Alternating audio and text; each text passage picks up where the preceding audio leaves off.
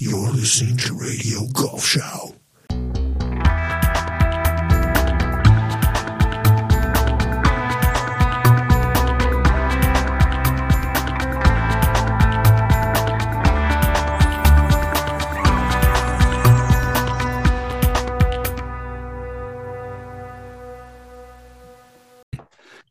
Guten Tag, meine Damen und Herren. Ähm, wir sind wieder dabei und verteidigen Golf gegen gezielte Desinformation, die in Niedersachsen von der Grünen Jugend und bundesweit von der Linken propagiert wird. Ähm, wir reden heute mit Petra Himmel, Autorin, Journalistin und die Driving Force hinter Golf Sustainable.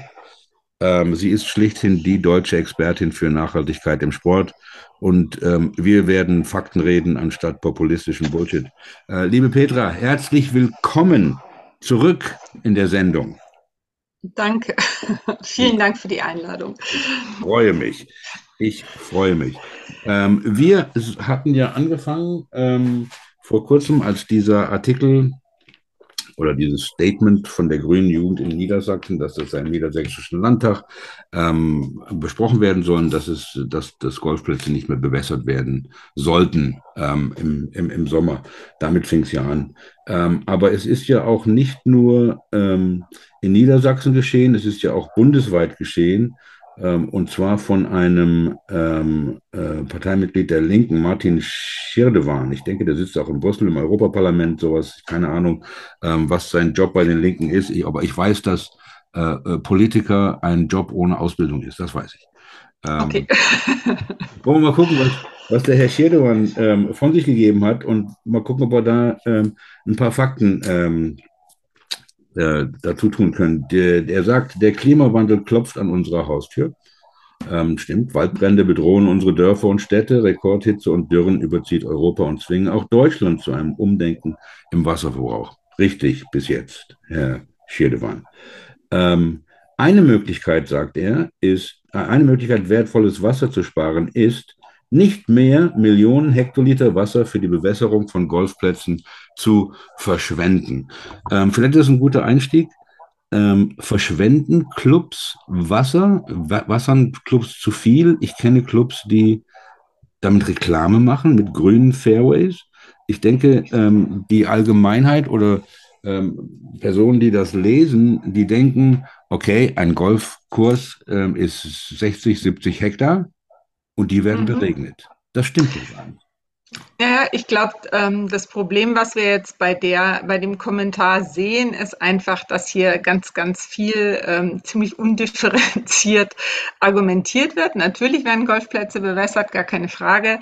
Ähm, aber es ist natürlich so, dass wir erstmal darüber sprechen müssen, mit welcher Art von Wasser wir beregnen. Also was mir in dieser ganzen Diskussion, die ja jetzt seit Monaten durch die deutsche Presse geistert und übrigens nicht nur durch die deutsche, sondern auch durch die französische, die spanische, die amerikanische so ein bisschen fehlt, ist, dass man erstmal erklärt, mit welchem Wasser wird beregnet, ja. Und ähm, auch in Deutschland ist es so, wir haben ähm, einen sehr geringen Anteil an Golfplätzen, die tatsächlich noch mit Trinkwasser beregnen. Das ist aus meiner Sicht ähm, in keinster Weise zukunftsfähig.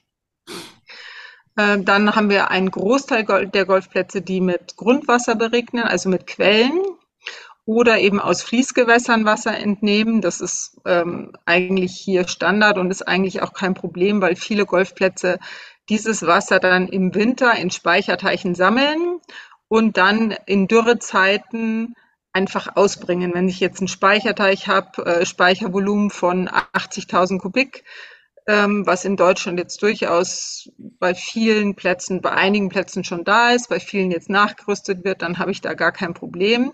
Und dann haben wir natürlich tatsächlich auch inzwischen schon einen relativ kleinen Anteil an Golfplätzen, die mit ähm, Brauchwasser beregnen, also mit Klärwasser oder eben sogenanntem Grauwasser. Ja, da gibt es also auch in Deutschland schon Plätze. In Spanien, was dann ja immer gerne als ähm, als Beispiel genommen wird, also Mallorca und so weiter, wird eigentlich nur noch mit Brauchwasser beregnet. Also ähm, da finde ich, geht die Diskussion völlig ähm, äh, ins Leere, weil äh, wenn natürlich die Stadt Palma de Mallorca Klärwasser verkauft und eine Anlage kauft es, dann kann sie, ähm, dann ist es wie gesagt Brauchwasser und es kann dann natürlich auch verregnet werden. Das ist, glaube ich, das Erste, was man mal anschauen muss. Und ähm, dann muss man, äh, dann sieht die Diskussion sofort ganz, ganz anders aus. Ja, es ist ja gar keine Frage, dass ich, wenn ich jetzt eine Dürrephase habe, ähm, dass ich dann nicht irgendwie aufs, aus einem Fließgewässer Wasser entnehmen darf. Das darf man in Deutschland auch gar nicht. Aber wie gesagt, dafür haben jetzt eben viele Golfanlagen Speicherteiche, sogenannte Notspeicher eingelegt. Und dann, wenn eben solche Dürrephasen sind, wird das Wasser da entnommen und da sehe ich dann eigentlich auch gar kein Problem. Du hast gesagt, ich fürchte nur, dass Herr Schirdewanz ähm, schlichtweg nicht informiert war, als er das gesagt hat. Ich, ich denke auch. Ähm, du hast gerade gesagt, Speicher von 80.000 Kubik. Mhm. Ähm, kann man eine, eine Zahl nennen, wie viel Kubik ein 18, eine 18-Loch-Anlage im Jahr beregnet? Wie viel Kubikmeter? Das ist ganz unterschiedlich, weil das hängt natürlich total vom Klima ab und mhm. dann auch vom Anspruch. Also wenn man jetzt zum Beispiel ähm, und dann natürlich auch vom Gras. Also wenn ich ähm, jetzt zum Beispiel einen Platz nehme in den Sommermonaten auf Mallorca mit ähm, mit einem Keimpaspalum, also keinem trockenresistenten Platz, dann, dann kann es schon sein, dass mal 3000 Kubikmeter am Tag verregnet werden. Ähm, wenn ich dann eine geringe, eine andere Grassorte nehme, dann geht es wieder runter. In Deutschland haben wir Golfplätze, die kommen mit 20.000 Kubikmeter im Jahr aus. Wir haben, es gibt vom Deutschen Golfverband so eine Richtlinie, die bewegt sich um die 45.000 ungefähr pro Jahr. Also es hängt natürlich unheimlich davon ab, wie gesagt, welche Gräser äh, auf dem Golfplatz sind, ähm, welche Beregnungsanlage ich habe. Ähm, es gibt in Deutschland auch Anlagen, die, ich sage jetzt mal, um die 150.000 Kubikmeter verregnen. Das würde ich sagen, ist, ähm, ist die absolute Obergrenze. Und diese Anlagen, die noch so viel Wasser verwenden, sind eigentlich alle dabei, das runterzuschrauben. Wobei das eben auch oft Anlagen sind. Also ich weiß zum Beispiel eine, die eben ausschließlich auf Brauchwasser zurückgreift. Ja. Also das ist ein sehr, sehr ähm, ja, vielfältiges Bild, dieses Wasserbild. Und da kann man einfach nicht eine Anlage mit der anderen vergleichen. Das ist ganz unterschiedlich. Ja, ähm, ja also vielleicht hat der Herr Schirdewandt ja auch da recht, wenn er sagt, dass einige Clubs vielleicht Wasser verschwenden. Ist ja möglich. Ja, das ist sicherlich so. Also es ist natürlich so, dass dieses Thema Wasser in Deutschland lange Jahre überhaupt gar kein Thema war, ja, und auch bei den Behörden nicht wirklich. Man muss auch sagen, dass es tatsächlich auch Kommunen gegeben hat, nicht nur in Deutschland, sondern auch in der Schweiz zum Beispiel, ähm, die sehr gerne ihr Wasser an Golfanlagen verkauft haben, weil das einfach äh, teuer bezahlt worden ist. Also es gibt auch jetzt noch Anlagen, die geben sechsstellige, hohe, sechsstellige Beträge dafür aus, dass sie einer Kommune Trinkwasser äh, abkaufen. Und da hat sich natürlich jetzt äh, nicht nur in Deutschland, sondern in ganz Europa die Stimmungslage geändert und ähm, inzwischen haben natürlich alle erkannt, dass Wasser ein wertvolles Gut ist und ähm, dass man damit sorgfältig umgehen muss und ähm, dass Trinkwasser auf Golfplätzen eigentlich nicht wirklich was zu suchen hat. Mhm, ja. Ähm, ja, er sagt, ähm, er sagt weiter, ähm, dass äh, in Deutschland gibt es mehr Golfplätze als in Spanien oder Frankreich. Äh, ich denke, das stimmt. Da hat er auch, auch recht. Ähm, äh, und dann sagt er aber, dass in Deutschland, also diese Golfplätze, deren Wasserverbrauch ist so hoch, dass man davon ganz Frankfurt mit Trinkwasser versorgen könnte. Ja, das ist natürlich einfach, ähm, er vermischt da einfach, wie gesagt, den, den Pro-Kopf-Trinkwasserverbrauch eines Normalbürgers mit äh, mit dem Wasser auf Golfanlagen und das eine hat mit dem anderen überhaupt nichts zu tun, weil das eine ist äh, Grundwasser oder Flusswasser oder Seewasser und das andere ist einfach Trinkwasser. Ich meine, ähm, bei der Diskussion muss er dann vielleicht auch mal die Fußballplätze angucken oder auch die Tennisplätze. Die hängen im Gegensatz zu Golfplätzen fast ausschließlich am Trinkwasser. Also wenn ich äh, auf eine Tennisanlage gehe und sehe, wie die Tennisplätze jeden Tag äh, gesprengt werden, die hängen ganz normal an der, an der Trinkwasserleitung in fast allen Fällen und bei den Fußballplätzen ist es also ähnlich. Ja? Also wie gesagt, ähm, da besteht enormer Auf. Ich glaube, äh, den einzigen Vorwurf, den wir hier den Golfplätzen machen können, mhm. äh, und vielleicht auch den offiziellen, ist, dass die Kommunikation bei dem Thema ganz offensichtlich nicht ausgereicht hat äh, und die Aufklärung in der Bevölkerung offensichtlich ähm, nicht erfolgt ist, weil das Thema völlig verquer diskutiert wird mhm. und äh, die Fakten völlig durcheinander sind. Also ich glaube, das ist was, was sich jeder Golfclub ähm, ja vielleicht auf die Fahnen schreiben sollte, dass er vielleicht einmal im Jahr ein kleines Pressegespräch mit seinen ähm, Zeitungen vor Ort macht, dass er mal die Leute einlädt und überhaupt mal darüber informiert, ähm, wie überhaupt so ein Wassermanagement auf einer Golfanlage ausschaut und wie es gerade optimiert wird, weil wir müssen uns ja auch nichts vormachen. Wie gesagt, es ist natürlich so, dass viele Golfplätze ähm, gerade erst damit begonnen haben, Beregnungsanlagen zu optimieren, Speicherteiche zu bauen und so weiter. Also da ist schon noch Luft nach oben. Mhm. Ähm, ja, nur als, als Zusatzinformation, ähm, äh, Frankfurt am Main ähm, ähm, hat seinen Trinkwasser, Trinkwasserbedarf von seit 1977 bis 2017 um 36 Prozent reduziert ähm, verbunden mit einem Bevölkerungsanstieg von 114.000 Einwohnern. Äh, Wasserverbrauch für die, Stadt, äh, für die Stadt Frankfurt, denn äh, der Schädewand sagt ja gar nicht, wie, wie lange man damit, mhm. wie lange man die Leute in Frankfurt mit Brauchwasser als Trinkwasser versorgen kann. Ähm, Frankfurt. Ja, Brauchwasser kann man nicht als Trinkwasser genau, nehmen. Genau, ja, ja. als Be äh, aber, der, äh, aber, Golfplätze können Brauchwasser zum Beregnen nehmen. Ja, ähm, okay. Ähm, Tatsächlich tut es zum Beispiel der Golfclub Main-Taunus, der eher im Raum Frankfurt ist, und auch der Golfclub Hofhausen vor der Sonne, ebenfalls Raum Frankfurt. Also es sind beides Beispiele für Golfanlagen, mhm. äh, die eben schon eine sehr zukunftsorientierte Form der Bewässerung ähm, vorweisen können. Ähm, das ist ja auch in, in, den USA sehr beliebt, dieses Grey Water. Ähm, gibt es in Deutschland von, den, von der Behördenseite da Hürden und was weiß ich, um mit Brauchwasser zu beregnen? Denn ja, das ist einfach gar nicht so einfach, weil erstmal muss man ähm, jetzt einfach vom Anschluss so liegen, dass das Sinn macht. Also von den Entfernungen und von, von der Grundstückslage muss ich das natürlich anbieten. Das ist ähm, eben oft ganz, ganz kompliziert. Das ist das Erste, was man dann da abklären muss. Und dann gibt es natürlich verschiedene Vorgaben von den Behörden. Ähm, eine ganz witzige Geschichte ist mir neulich ähm, bei den Franzosen entgegengekommen. Die Franzosen promoten jetzt auch gerade ganz massiv die Umstellung auf Brauchwasser. Der Golfverband ist da sehr stark dahinter. Das Problem bei Brauchwasser ist aber, dass die Vorgaben aus der Landwirtschaft so sind, dass die, der Streuwinkel des Brauchwassers nur, nur eine bestimmte Breite haben darf, wegen der Gesundheitsgefährdung, falls potenzielle Keime im Wasser wären.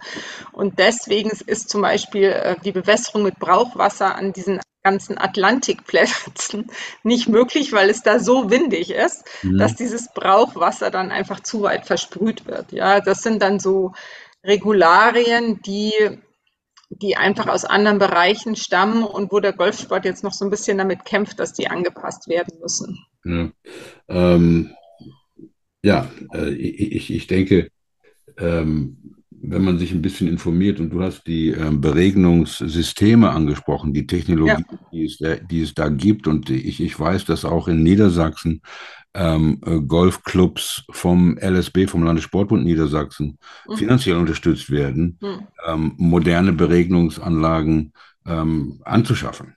Ja, wir haben da natürlich schon ein Problem bei vielen Golfanlagen, weil das muss man den Golfern natürlich auch sagen. Also diese Anpassung an diesen Klimawandel, die kommt natürlich ganz klar einher mit Kosten, ja, und vor denen kann man sich auch nicht verstecken. Also ich glaube, wir müssen den Golfern da schon reinen Wein einschenken und erklären, dass all diese Optimierungen mit Investitionen zu tun haben. Also sei es, dass wir über Speicherteiche reden, sei es, dass wir über neue Beregnungsanlagen reden. Ähm, das geht alles ganz, ganz schnell in sechsstellige Beträge und ähm, die werden die Golfer bezahlen müssen. Das nützt alles nichts. Also vorausgesetzt, sie wollen ihr Hobby weiterhin auf, auf einem vernünftigen Golfplatz ausüben. Ja. Ähm, aber es, ich, ich denke, ähm, es, es geht Herrn Scherdewans ja gar nicht um um, äh, um äh, Klimawandel. Es geht ihm, glaube ich, auch nicht so sehr ähm, um ähm, Wasser. Ähm, es geht ihm, denke ich, viel mehr um, ähm, was auch der Herr Höttger hier im Podcast gesagt hat, mehr um den Klassenkampf. Ähm, ja, ich glaube, das, das ist so ein Thema, wo der Golfsport vielleicht auch ein bisschen zu nachlässig war. Also wir sehen es nicht nur in Deutschland, sondern im Moment auch gerade ganz stark in England. Also in England hat vorletztes Wochenende der Business-Kolumnist des Evening Standard gefordert, 132 Golfanlagen in, in England zu schließen, in London zu schließen. Und ähm, in England haben wir sehr stark diese Diskussion um, um Land Use, also inwiefern sollte man den Golfern zugestehen, diese ganzen Grundstücke in, in diesen Großstadträumen zu nutzen, obwohl man daraus auch Parks machen könnte, neue Apartmentlagen, Anlagen und so weiter und so fort. Also wir sehen schon, dass, dass da so ein sozialkritisches Argument mit reinfließt. Und ich glaube, dem muss man sich auch stellen. Also die Engländer sehen einfach, wie wichtig es ist, ihre Golfplätze auch zu öffnen. Die haben zum Teil das Problem, dass sie während Corona die Golfanlagen komplett aufgemacht haben für Spaziergänge und so weiter und so fort, für Kinder, die haben dann im Bunker gespielt. Und dann, als Corona durch war, haben sie die Golfanlagen zum Teil dann oder fast alle wieder geschlossen. Äh, wir sehen da gerade in, in London einfach auch ganz viele Anlagen, wo es auch keine Spazierwege oder ähnliches gibt, sondern wo es wirklich ein großes Gatter gibt vor der Einfahrt mhm. und wo die Leute dann ja einfach das Gefühl haben, das ist ein, ein, ein grüner Raum, der für sie in keinster Form zugänglich ist. Und dann entsteht dann natürlich schon so, ein, so eine Kritik äh, an sozialen Systemen, die, die dann ganz schnell so ein bisschen so einen sehr unangenehmen Dreh bekommt. Ja, und ich glaube, ähm, damit muss man dann in irgendeiner Form umgehen und muss eben versuchen, äh, solche Konflikte dann aufzulösen. Ja. Ich, ich, weiß, in, in, in London gibt es einen Platz im Richmond Park. Das ist ähm, im Süden, mhm. in der Petersham, ähm, in Richmond in der, in der Gegend. Und da gibt es einen Golfplatz in einem Park, ähm, wo ich auch gespielt habe. Roy mit Surrey ist das, glaube ich. Ja, ähm, und das ist wie in einem Park. Da, da laufen Leute rum, da laufen Rehe rum, da laufen Hirsche. Also man, man schlägt ab und man hat Angst, Spaziergänger zu treffen. Mhm. Also es ist ja. sehr gut, das eigene Golfspiel zu verbessern. Ähm, aber es, es, war, es war wie, ähm, wie ein Park. Ich, ich weiß nicht, ob es immer noch so ist, aber es war in den, in den 80er Jahren so. Ja. Aber ich glaube, das ist schon, schon wichtig. Also wir haben das ja in Deutschland zum Beispiel im Golfclub Felderfing, der ja in diesem Linné-Park liegt. Und ähm, da führen ganz, ganz viele Spazierwege durch. Und der eine oder andere Golfer beschwert sich auch immer ein bisschen, weil man dann immer warten muss, bis man ähm, die Spaziergänger durchgelassen hat. Aber auf der anderen Seite muss man auch ganz klar sagen, wenn, wenn dieses Gelände jetzt tatsächlich nur von Golfern genutzt würde und die Spaziergänger keine Möglichkeit hätten, den Park mitzubenutzen, ähm, dann weiß ich gar nicht, ob es die Golfanlage überhaupt noch geben würde, weil natürlich dann sofort die Forderung kommt, dass, dass es der Allgemeinheit zugänglich gemacht werden muss. Ja. Mhm. Und so hat man halt so ein bisschen so eine Arbeitsteilung. Auf der einen Seite übernimmt der Club dann ganz, ganz viele Pflegearbeiten in dem in dem Park und äh, macht da alles Mögliche von Baumschnitt über Wegepflege und so weiter und so fort. Und auf der anderen Seite hat man eben noch die Offenheit für die, für die Bevölkerung, Spaziergänger, Radlfahrer. Und ich glaube, man, man wird da schon zusammenfinden müssen. Also das, das ist eben einfach so. Und ähm, das sieht man eben auch in England oder in den USA, dass die Diskussion sonst ganz, ganz schnell aufkommt. Ja, die, die Probleme, die wir hier haben mit diesen ähm ähm, Vandalismus-Fanatikern, mhm. die hier die Löcher zubetonieren, das haben sie ja woanders auch. Das sind wir nicht die Ja, und ich glaube auch, dass es jetzt, also ich glaube auch nicht, dass wir diese Van Vandalismus-Aktionen in kurzer Zeit losbekommen. Also ich glaube, das wird sich wiederholen. Aber ich glaube, es ist jetzt für die Golfszene auch wichtig, mal aus diesem ewigen Reaktionsmodus rauszukommen und dann immer, es passiert dann wieder irgendwas, dann äh, dann sagen alle, wir sind eigentlich gar nicht so schlecht, wir tun was für die Biodiversität, wir machen das toll und das toll. Ich glaube, am Ende wird man, weiß ich gar nicht, inwieweit man dann diese Art von Kritikern überhaupt noch überzeugen kann. Ich glaube, für die Golfszene wäre es eigentlich wichtig, in der Kommunikation mal ein eigenes Narrativ zu entwickeln und überhaupt mal aus dieser Verteidigungsposition rauszukommen und eine eigene Vorstellung von einem zukunftsfähigen Golfplatz zu entwickeln, weil äh, da, glaube ich, mangelt es uns im Moment noch so ein bisschen dran. Also ich sehe nicht, dass wir, egal ob das jetzt Deutschland ist oder der europäische Raum oder auch Amerika, dass wir wirklich schon so ein Szenario aufzeigen können, wie so ein Golfplatz 2050 aussehen wird. Ich glaube nicht, ähm, dass sich, dass es da schon wirklich durchgedachte Strategien gibt. Und ich glaube, das wäre einfach wichtig, um das Ganze in, von der Außendarstellung in eine positive Richtung zu drehen. Ich glaube, dass der Golfsport unbedingt eine Zukunft hat. Aber ich glaube, dass er sich auf jeden Fall auch verändern muss. Mhm. Ähm, sei es was seine Größenverhältnisse anbelangt, ähm, sei es was die Diskussion der Frage anbelangt, ob wir weiterhin unbedingt äh, irgendwelche Golfplätze in unberührte Dünenflächen in Schottland oder in Neuseeland bauen müssen. Äh, dann die Frage, wie gehen wir auf Dauer mit diesem Golfball um, der aus ja, nicht recycelbarem Plastik besteht. Das sind mhm. ganz, ganz viele Punkte, die wir, glaube ich, mal kritisch angucken müssen und wo wir uns überlegen müssen, wie das 2050 zum Beispiel aussehen kann und wie wir da Lösungswege entwickeln und wie wir dann einen Golfsport ja promoten können, der einfach äh, klimafreundlich ist, ja, und äh, weniger Ressourcen verbraucht und trotzdem einfach immer noch ziemlich viel Spaß macht und die Leute, die Leute anzieht. Ich glaube, das ist schon möglich, aber im Moment sind wir da in so einer furchtbaren Verteidigungsposition und ich finde, das ist immer ungut. Da, da ja. kommt man selten positiv rüber. Ja, ja ähm, hat, hatte ich ja gesagt, verteidigen und das ist ja dann die natürliche Reaktion. Ich meine, die beste Verteidigung ist vielleicht eine gute Offensive und die Kommunikation, die vom, speziell jetzt vom Verband kommt, ähm, äh, ist ja auch, auch nicht ideal, sind ja genau die Reaktionen, die du gerade angesprochen hast. Äh, äh, Michael Basche hat das in der Golfpost äh, auch angesprochen in einem seiner Artikel, ähm, dass, dass da nicht, die, dass die Reaktion vielleicht nicht, nicht, nicht die beste ist. Ähm, aber du hast äh, äh, gerade 2050 angesprochen und äh, ich habe heute, heute Morgen äh, habe ich mich gefreut, als ich mir ähm, golfsustainable.com aufgemacht habe und äh, einen neuen Artikel gesehen habe, ähm, die Vision 2050 und die Überschrift äh, ist, die Zukunft des Golfsports ist positiv.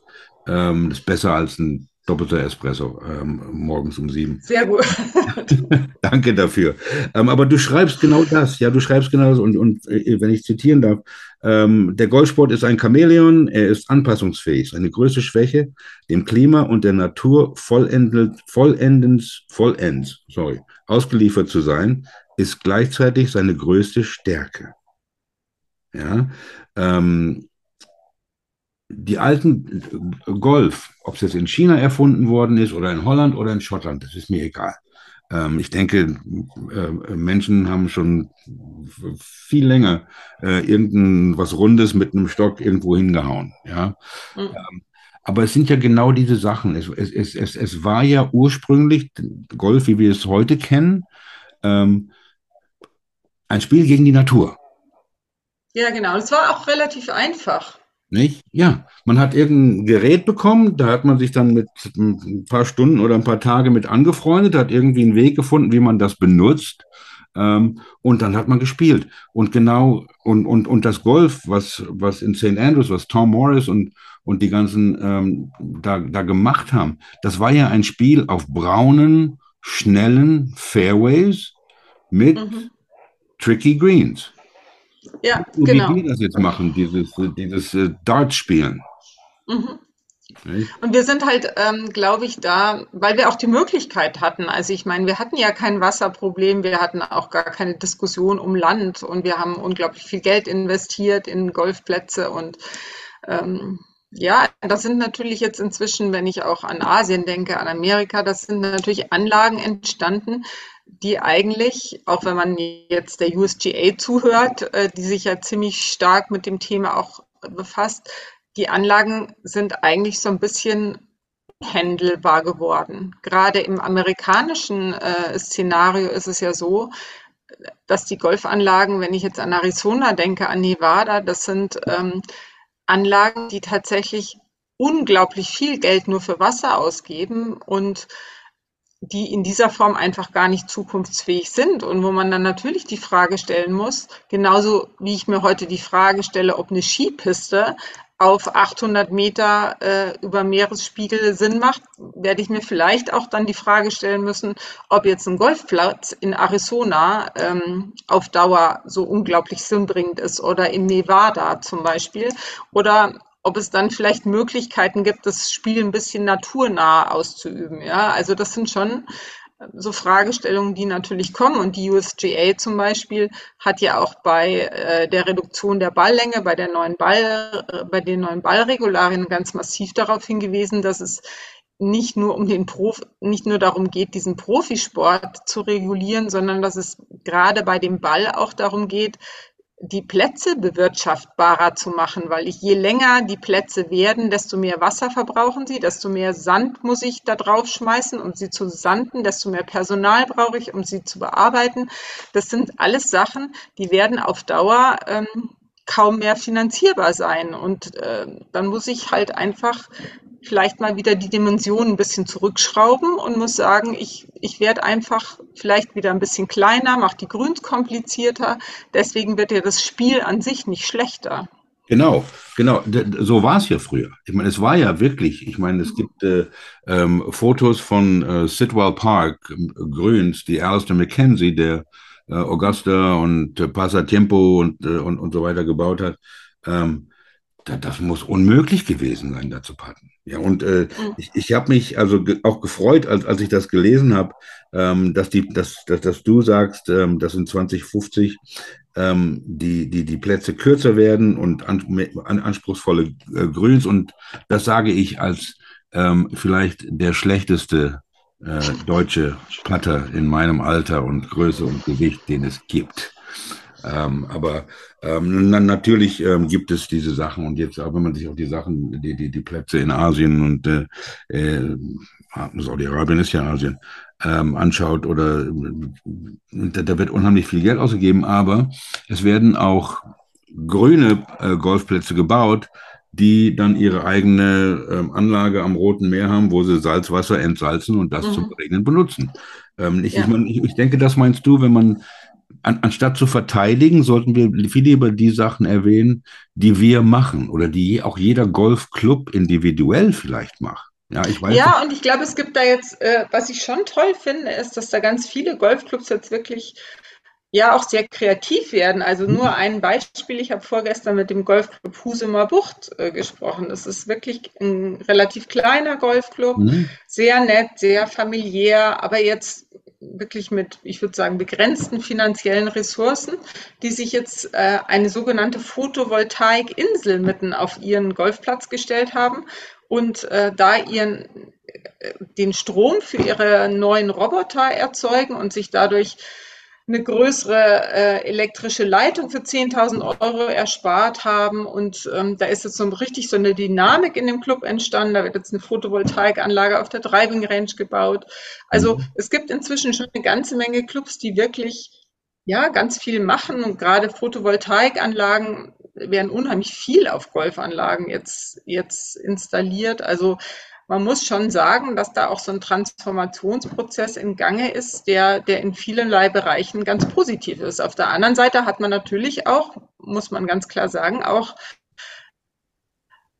durchaus ähm, eine größere Menge oder eine beträchtliche Menge an Menschen, die dafür kein Verständnis haben. Also diese Diskussion um ähm, erneuerbare Energien, um, um Wassersparen, um alle möglichen Nachhaltigkeitsmaßnahmen, die wir in der breiten Öffentlichkeit ohnehin führen, die wird natürlich auf Golfanlagen genauso weitergeführt und ähm, das ist da kein bisschen anders, ja. Und das ist natürlich auch gar nicht so einfach, weil da das Thema genauso polarisiert wie eben ganz normal in jeder Kommune. Und das ist ähm, ja, ich glaube, sind schon auch starke Vorstände gefragt oder äh, Funktionäre, die einfach eine Vision entwickeln können und diese Vision von ihrer Golfanlage den Mitgliedern vermitteln können. Also ich habe neulich ein ganz wirklich super Gespräch mit dem Sustainability Manager von England Golf geführt und der hat dann zu mir gesagt,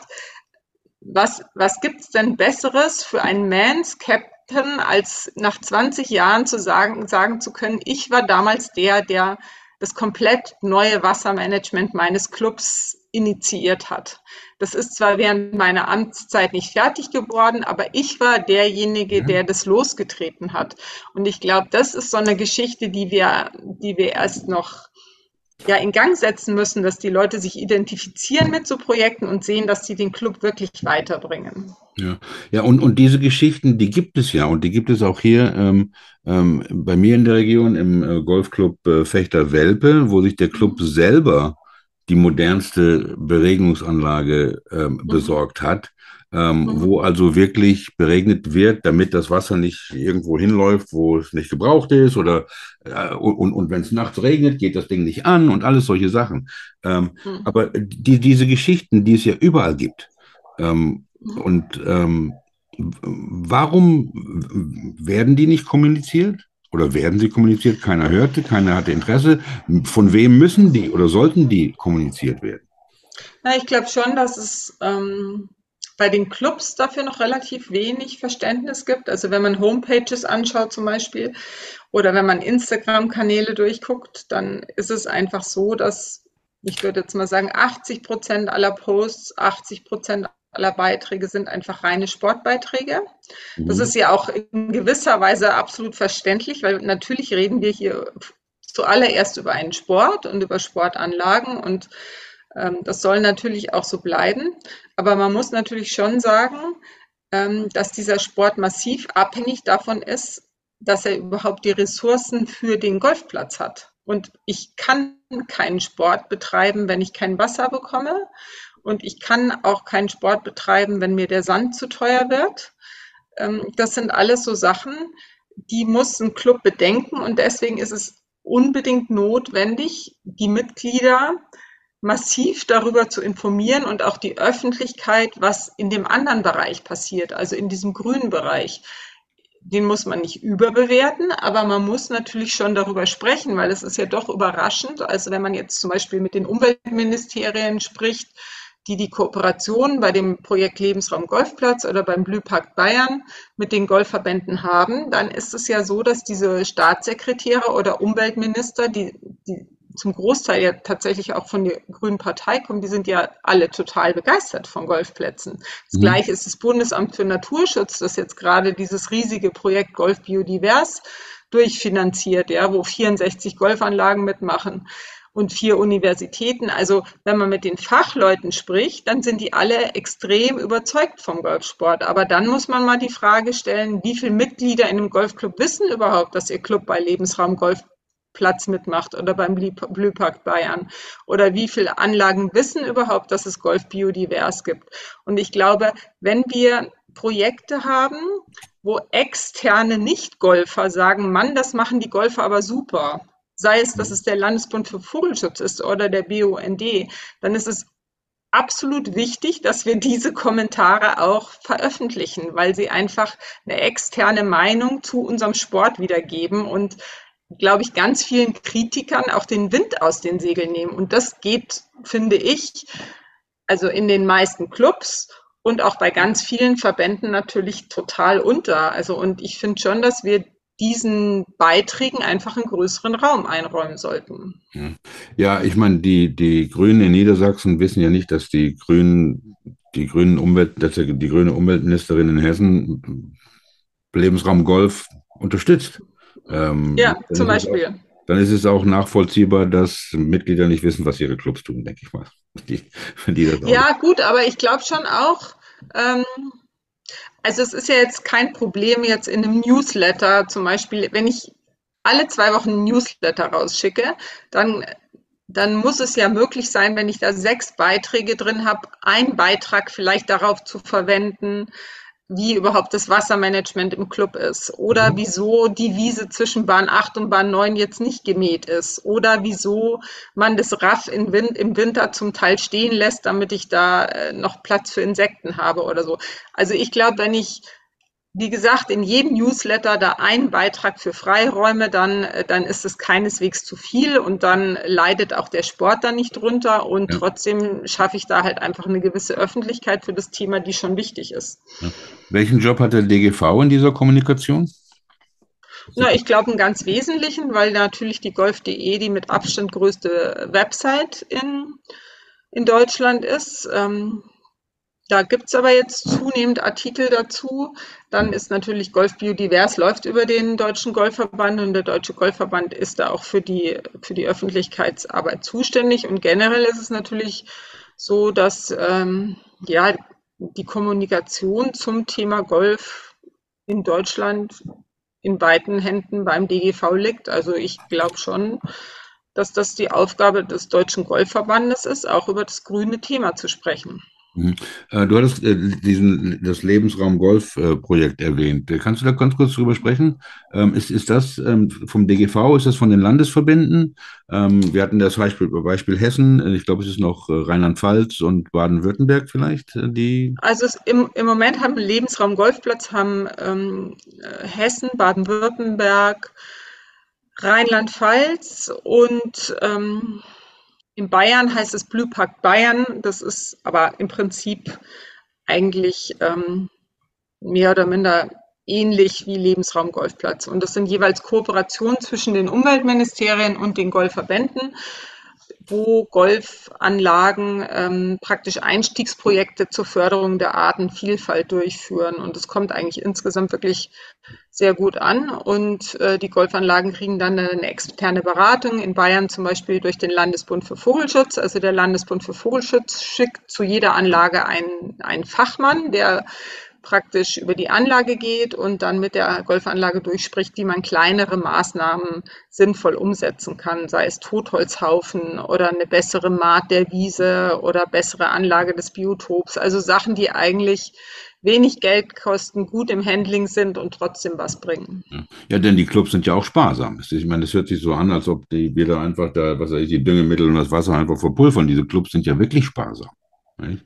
Ja, naja, es ist ja auch so, ähm, es gibt ja auch gar nicht so viele Golfclubs in, in Deutschland, die äh, über ein Übermaß an Geld verfügen, wobei ja. man sagen muss, dass das Wasser an sich ja bisher sehr preisgünstig war, beziehungsweise nichts gekostet hat. Und ähm, das wird sich ja mit Sicherheit auf Dauer ändern. Also in Niedersachsen zum Beispiel ist ja der Wasserpreis jetzt schon deutlich angehoben worden. Mhm. Und äh, das ist sicherlich auch was, wo sich die Golfanlagen darauf einstellen müssen, dass ähm, Wasser als Ressource wird sicher teurer werden. Ähm, ja, du hattest äh, die, äh, die äh, Golfbälle angesprochen. Ähm, wir haben ähm, für Sie, meine Damen und Herren, in den nächste Woche vielleicht, hoffentlich, oder die Woche danach, ähm, den Gründer von Tomorrow Golf aus Österreich. Ich weiß nicht, ob du die Firma kennst, Petra.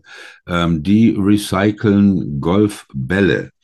Ähm, und der Gründer Lukas wird äh, nächste Woche bei uns sein. Ähm, okay. Jetzt bin ich wieder da. Oh, sorry. Ähm, kleine technische Störung. Ich hatte gerade gesagt, ähm, die, du hattest die Golfbälle angesprochen und wir haben nächste Woche oder die Woche darauf den Gründer von Tomorrow Golf, eine Firma aus Österreich. Ja. Ähm, die ähm, Lukas. Die, Lukas, genau. Lukas äh, ähm, wird uns besuchen. Das ist äh, eine, eine Firma, die das macht. Ähm, aber äh, dieser, ich, ich, weiß nicht, ob Klassenkampf das richtige Wort ist, was die sagen, denn was mich ja, und, und deswegen bin ich ja auch ähm, immer am Verteidigen und ähm, da habe ich heute von dir was dazugelernt, dass es nicht vielleicht der richtige, der richtige Weg ist. Ähm, mich ähm, ärgert halt nur, dass zwei Sachen ärgern mich.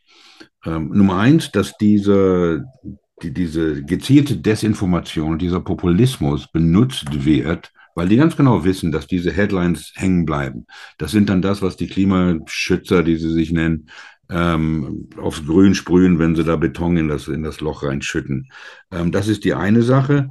Äh, die andere Sache ist aber auch die Erwartung ähm, von Golfern, ähm, die sich, und vor allen Dingen auch von neuen Golfern, die sich im Fernsehen Augusta anschauen und denken, ihr Club muss genauso aussehen wie Augusta. äh, die nicht verstehen, dass braune Fairways nicht tote Fairways sind, sondern schlafende Fairways. Ähm, ja.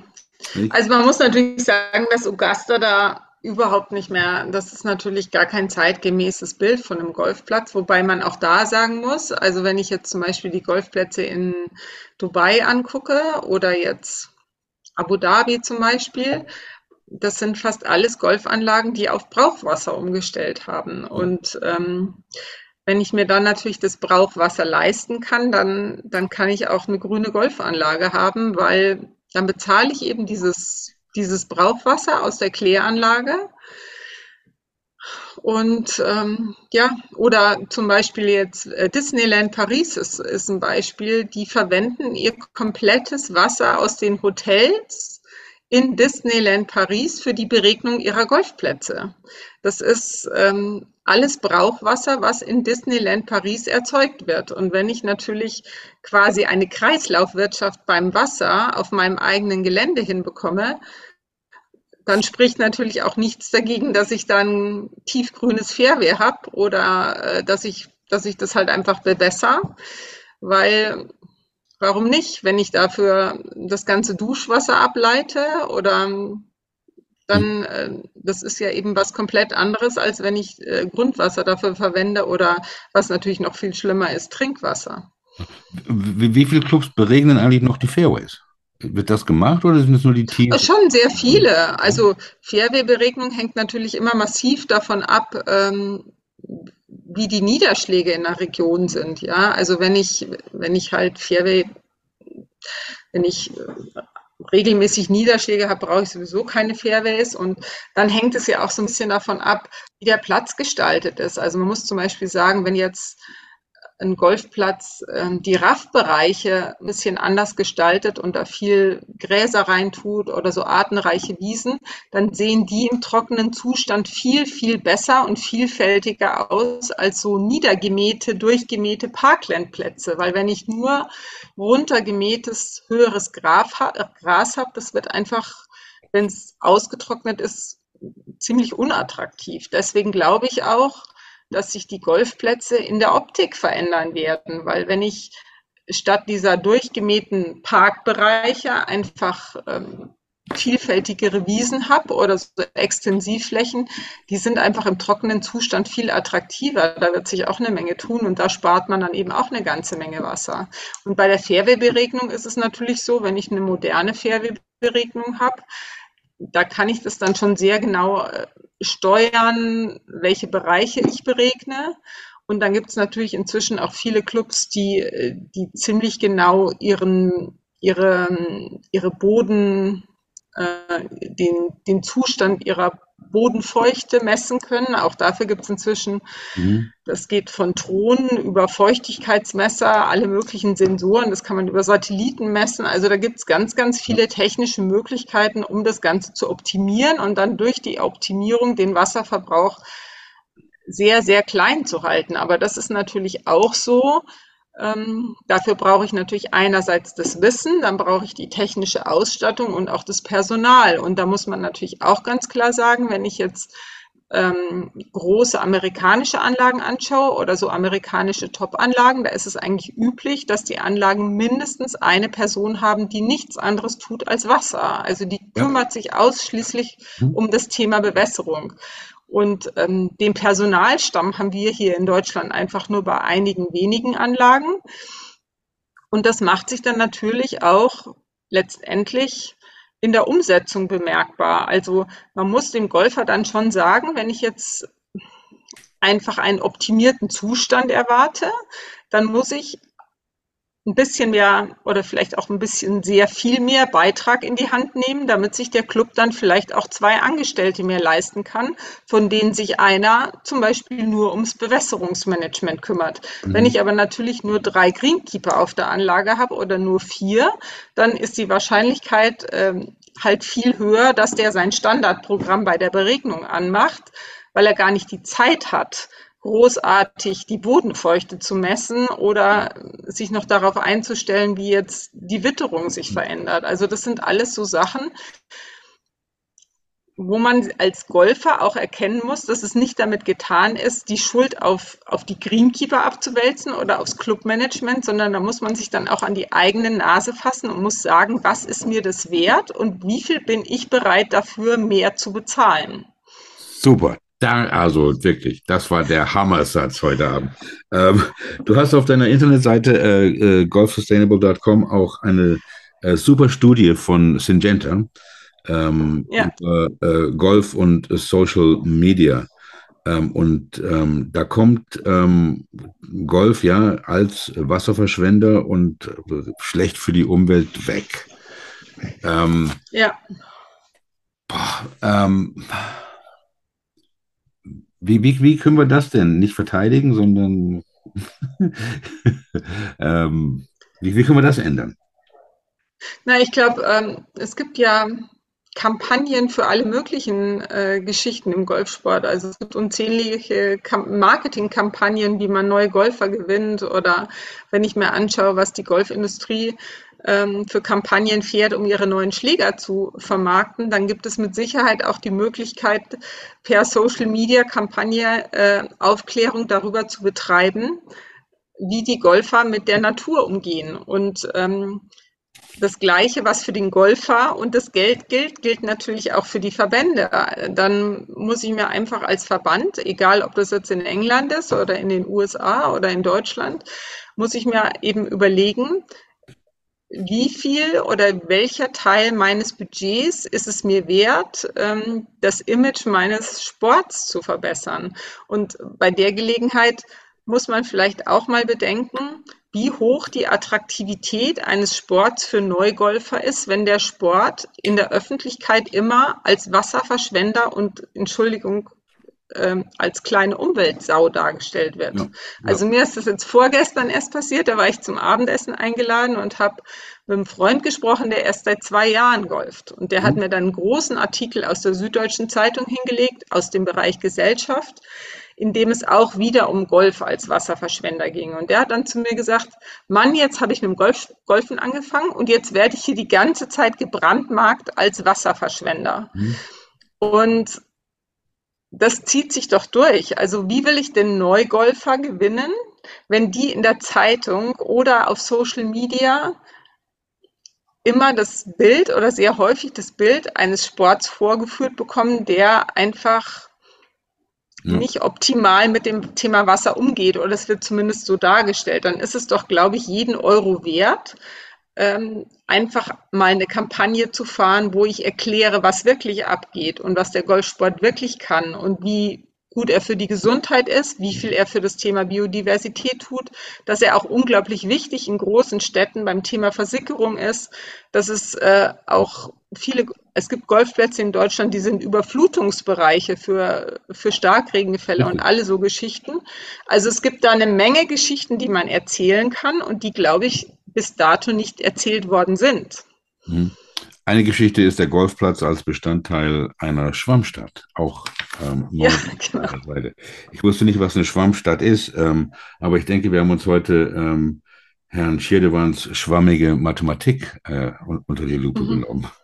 Ähm, äh, zurück äh, und äh, zum Abschluss ähm, vielleicht, denn, denn es, es, geht ja wirklich darum, was hier der Sinn der Sache ist. Und da sind wir ja als Golfer das Easy Target, ähm, obwohl es, obwohl andere Sportarten viel teurer sind. Ähm, ich meine, hier in Niedersachsen, wenn man ein Pferd hat, das kostet 400 Euro im Monat, das Ding irgendwo zu parken.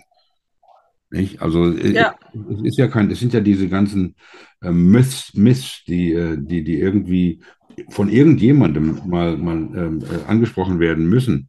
Ähm, Herr Schirdewan sagt auch, ja, und damit äh, möchte ich äh, den Kreis rund machen, ähm, diese Verschwendung und den exzessiven Konsum der Reichen können wir uns nicht mehr leisten. Statt den Wasserverbrauch von Einzelpersonen zu regulieren oder Schwimmbäder zu schließen, sollten wir lieber den Golfplätzen Deutschlands den Hahn abdrehen.